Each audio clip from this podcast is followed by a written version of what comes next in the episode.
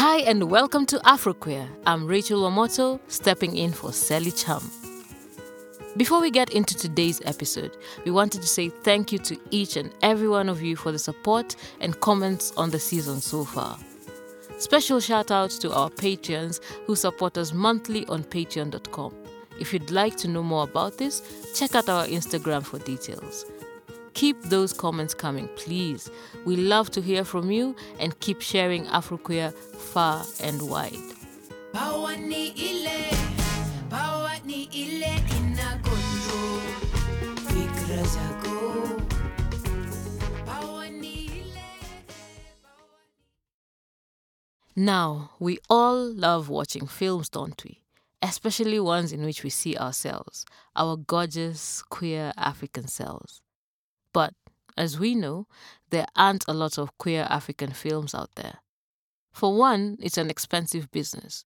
There's so much anti LGBTQ propaganda to dodge, and then there are the constant battles with censorship boards that mostly stop queer films and series being shown in local cinemas, on national TV, and sometimes even on cable TV. Making a queer film in most African countries really is a labor of love. In this episode, we're going behind the scenes to meet producers, writers, and directors of some groundbreaking films in Kenya and Nigeria.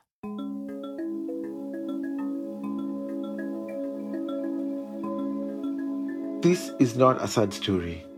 Yes, as any life, it's difficult, it has challenges, but this is a portrayal of someone who basically I think is a winner in the end. This is Pete Murimi, a film director. He's part of a flourishing Kenyan documentary scene that's been making waves on the international festival circuit. Pete's latest film is I Am Samuel. It's about a man called, yup, you guessed it, Samuel. He's gay and he's from rural Kenya. Hi guys. Hi. Uh, today I'm very happy because uh, it is it is one year, one month since I met my soul here, Alex. I met the person who could understand me in anything I do. He's there for me. I know that after this we are going to encounter a lot of challenges. So I'll just request you guys to pray for me. I remember the first meeting we had, and he's like, uh, I've never seen myself on the screen or someone like myself. Samuel just told me we're forgotten, and it's really important that our stories are told. Pete filmed I Am Samuel over five years in an observational style, meaning there's no script, just the realness and rawness of Samuel's life as he moves from the countryside to the city, falls in love with another man, and seeks the acceptance of his religious traditional family. It's an incredibly intimate portrait. It's always nice to you know hang out with some you know any any time we can get alone rather is something I really cherish. Having a weekend like this to ourselves is it's really nice. Filming over five years gives you privilege and also gives you this access that strangers won't get because every time I was around, I had a camera on my lap or shooting. So it became very normal for me to be around and during the intimate times, and everybody just forgets I'm there. This film shows how the parents deal with him being gay, but also how they accept him being gay, but in their own way. It's a father son relationship, parent son relationship, and two men who love each other and they're going to make it work despite the odds. Pete was partly inspired to make the film by things that were happening in his own family. One of my siblings was coming out, and especially as filmmakers, you think that a film will be the solution. I'll go and tell this story, and it will fix my family and fix everything else. Pete saw in Samuel's father a mirror of his own. My dad When he found out, it's the same reaction. Like he completely withdrew, didn't want to talk to her, didn't want to see her. But now they're very close, but they will never talk about the love life. And I think for my father, like that is the most that he can go. And I think also we have to respect that. And I think it's the whole point of this film. I think there is acceptance, and it's acceptance basically on their terms. Pete is not part of the LGBTQ community, so he was careful to ensure that he didn't impose his own viewpoint on the documentary. I had to be more conscious and considerate of things. And I needed a lot of advice from, especially from Samuel and his friends. Kept on showing them rough cuts. And they kept on um, giving me input on what is important and what's not important. Samuel was like, it's really important to me that I'm a Christian as well as LGBT. Pete made this film, in part, as something he wished his parents could have watched, and also for the thousands of other Kenyan families with LGBTQ siblings, cousins, aunts, uncles, so that they could see themselves.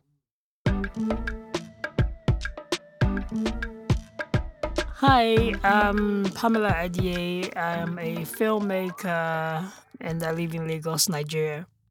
Pamela's most well known film is the short film Ife. Ife means love in Yoruba. You are so bougie. Me? What? I just feel guilty. You haven't been able to eat anything that I cooked. So, what do you eat? Every week, my mom cooks and packs food for me in bowls. It's either that or I eat out. And you don't get lectures about cooking for your husband? My mom knows I'm never marrying a man. Oh, If I tell the story of two Nigerian women who fall in love over a three day date. aren't you worried or afraid? of Afraid of getting hurt? that has happened a few times in the past, but it's okay. This is who I am. I'm not going to change or try to turn off who I am. When the right person comes, they'll love me and all that I am. Ife? Hmm? Is it too soon to say I might be in love with you? We're lesbians. This is the perfect time. I'm in love with you too.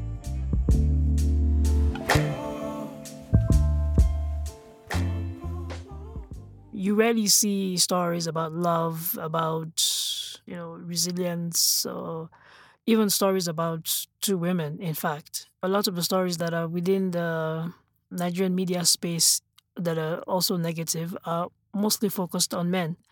So we wanted to make a film to change the narrative from, okay, these people are crazy and they need to be cured, to a narrative of celebrating love, falling in love, you know, just like everyone else.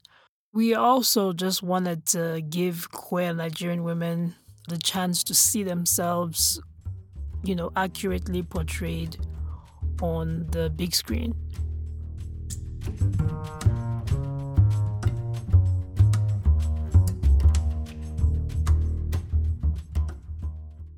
I think that internally we had always been um,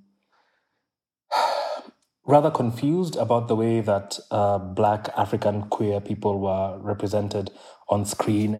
That's Sunny Dolat. Sunny is a member of the Nest Collective, a group of artists based in Kenya who work across fashion, virtual reality, literature, film, and so much more. There was no love, there was no laughter, uh, there was no hope. Um, it was just a lot of statistics. So, a few years ago, the Nest embarked on an ambitious project to document the real lives of over 250 queer Kenyans. a lot of us at the collective identify as queer and and we're like for sure from our own experiences and those of our friends we know that there's more to the black kenyan queer lived experience than this very bleak picture that was being painted so over a period of i think it was about four months we went around about eight towns in kenya interviewing people who identified as lesbian gay bi intersex trans who were willing to speak to us Out of that came the critically acclaimed, award winning Stories of Our Lives, a film centered around five stories. It was cast, written, produced, and shot in 2014 by The Nest in Kenya.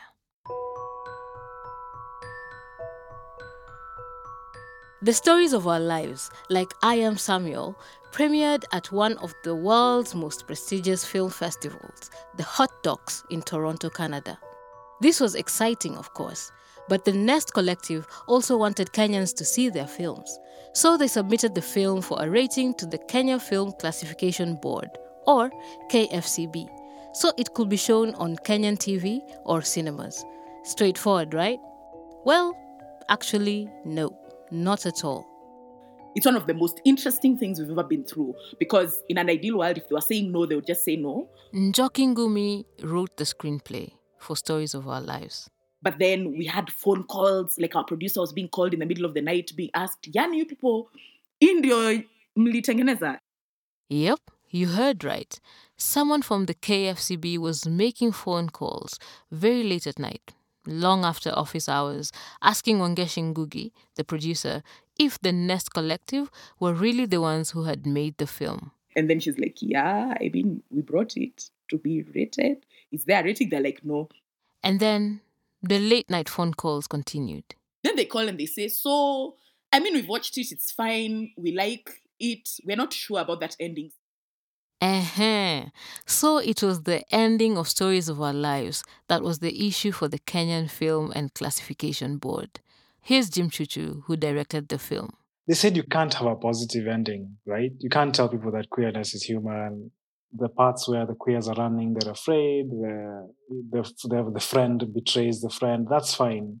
But this bit at the end where you're like, like love is no, guys.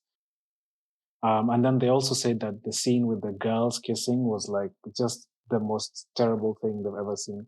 At the same time, they were like, it looks really nice. It's a great film, but so it's like, we love your child, but also please cut the heart out of the child.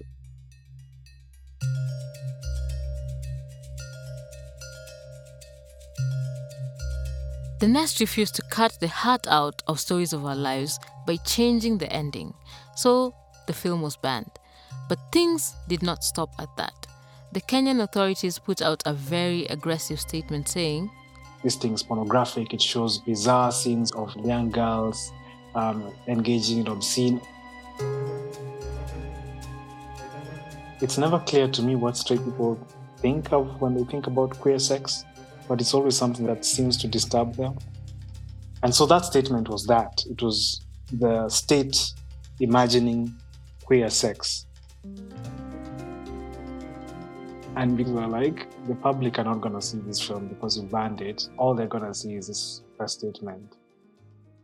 The Nest wanted the public to know the truth about what the film was really about. I remember that day we went back to the office very quickly and cut the trailer. I've never cut a trailer so quickly. Like, we need people to, to get a sense of, of what this film is. They'll never see the film, maybe, but let them see the trailer.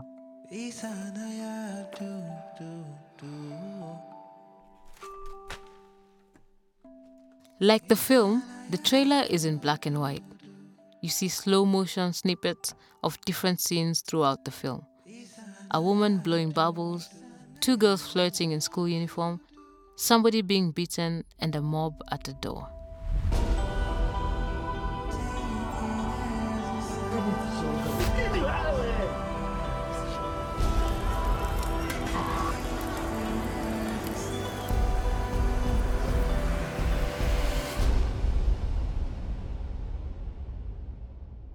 The government also accused the Nest of misleading the authorities, saying that they had not been clear on what story they were telling when they applied for a license to shoot the film. George Gachara, one of the founding members of the Nest Collective, was arrested. Shame is the first port of call to curtail expression and queerness, right? It's always the first thing they go to. I remember when George was in the cell and I remember standing outside the police station, and, and this cop came outside and told me, Are you guys the ones who've done pornography? And yeah, that was a like what the fuck, you know? That's not what we did.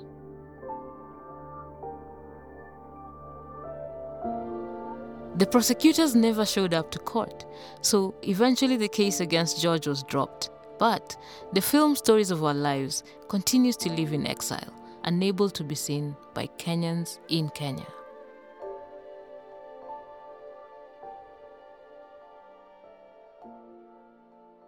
Remember Rafiki, the lesbian coming of age film set in Nairobi? We reviewed the film back in season 1, episode 6. Please go back and listen. I think you'll love it. Let's make a pact that we will never be like any of them down there. Instead, we're gonna be something real. Something real. The director Wanuri Kahiu submitted the film for rating. Ezekiel Mutua was the head of the KFCB at the time. His reign came to an abrupt, controversial end in August 2021.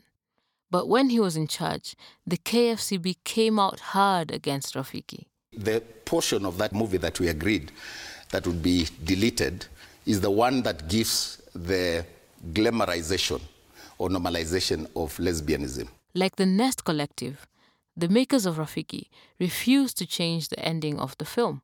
So, this film was banned in Kenya. And instead, it premiered at the Cannes Film Festival, the first Kenyan film to do so. Rafiki, film présenté dans la section Un certain regard. After the team got back from Cannes, the director Wanuri took the KFCB to court. She claimed that by banning the film in Kenya, the KFCB's decision went counter to the constitution, which is charged with protecting the freedom of expression. And also, she wanted to be able to submit it as an Oscar nominee for Best Foreign Language Film. To do that, a film has to be shown for seven consecutive days in the country where it was made. But after a months long ban due to its lesbian love theme, the Kenyan film Rafiki, which means friend in Swahili, has premiered in Nairobi following a Kenyan High Court decision to allow the screening of the controversial film. And so, for seven magical days and nights, Kenyans packed cinemas to watch Rafiki and its very happy ending. I'm so glad the ban has been lifted, even if it's just for a week.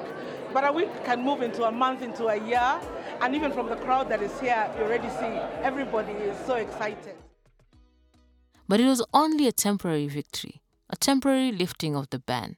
In 2020, the High Court of Kenya sided with the KFCB, ruling that its ban on Rafiki does not in any way violate artistic freedom of expression, but instead protects Kenyan society from moral decay.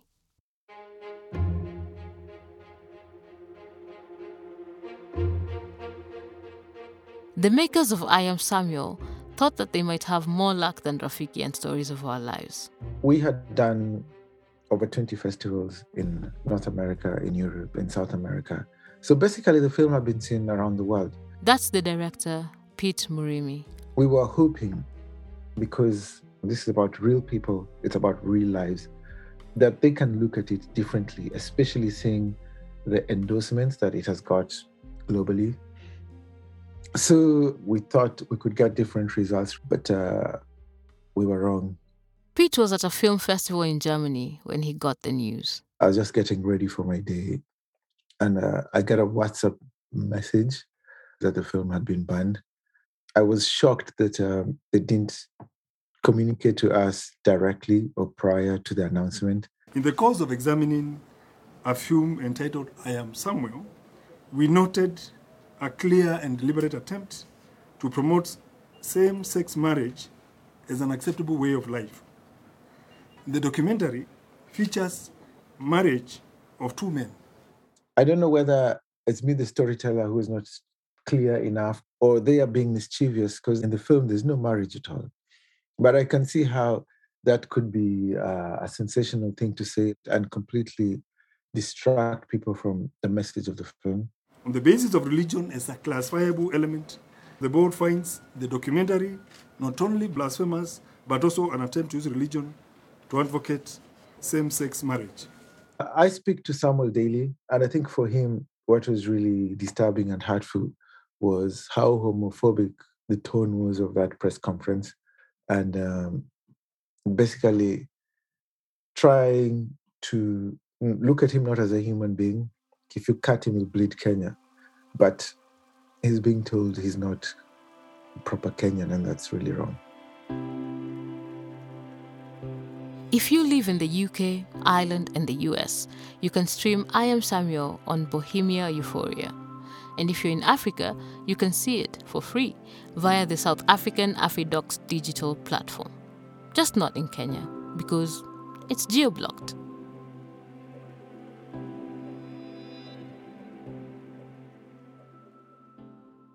In Nigeria, you don't need a permit to shoot a film. But like Kenya, you do need a rating if you want to distribute the film in cinemas and on national TV. The makers of the lesbian short film Ife decided that they would not even approach the Nigerian National Film and Video Censor. Here's the producer, Pamela Adie, again. We knew that they were not going to approve our film, so we didn't even want to try. Their tactic to evade censorship was to go straight online because anything that's shown online isn't regulated by Nigeria's censor board. The Equality Hub, which is the executive producer of IFE, has an online streaming platform. And so when we made the film, we made it exclusively to show on the platform. So anyone can go watch the film on ehtvnetwork.com. The drawback to that is that we have minimal reach because we're new, but that's where we are now. But that's not where we're always going to be, right? Pamela says EHTV Network, which was launched in 2020, is approaching about 200,000 views. So the UK and the US and Canada was another big one. Uh, but our biggest audience right now is from Nigeria, funny enough. and sometimes I feel like that's kind of ironic because Nigerians will tell you, oh, you know, they'll say the senseless phrase, it's not in our culture, you know, but at the same time, they crave this kind of content, you know, they, they, they want to see something that's different from from what they're used to. They want to see something that's interesting, that's valuable.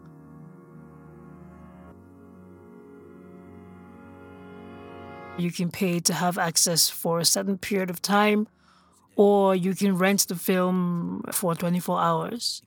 And we use proceeds from that to fund our other film initiatives, which includes the sequel to Ife, which we're currently working on. And it's going to be a feature length film this time, not a short film. That's exciting, right?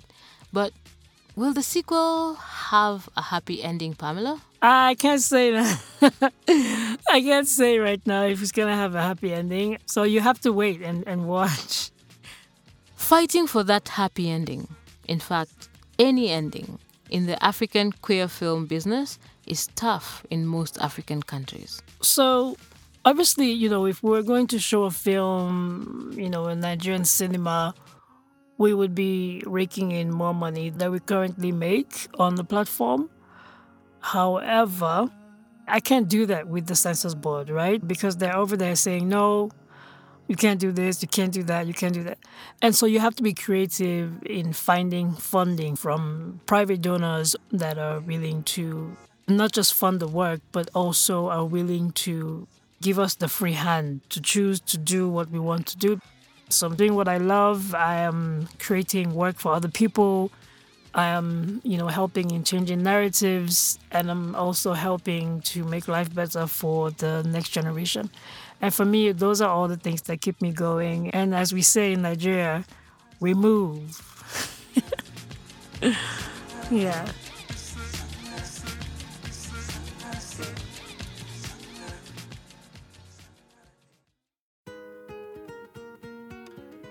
This episode was written and produced by Penny Dale with input from May Francis and Ida Holly Nambi. Sound editing by Tevin Sudi. Afroqueer is executive produced by Sally Cham and is a production of AQ Studios. Our theme song is Power by Maya and the Big Sky. Many thanks to Kahira Ngige of the Sunday Service Arts Collective and the Nest Collective for allowing us to feature their track, Run. Afroqueer is supported by the Wellspring Philanthropic Fund and the Ford Foundation. You can follow us on all social media platforms at Afroqueer Podcast, and you can listen to all our episodes on our website, afroqueerpodcast.com, or anywhere you get your podcasts. I'm Rachel Wamoto. Thanks for listening. Power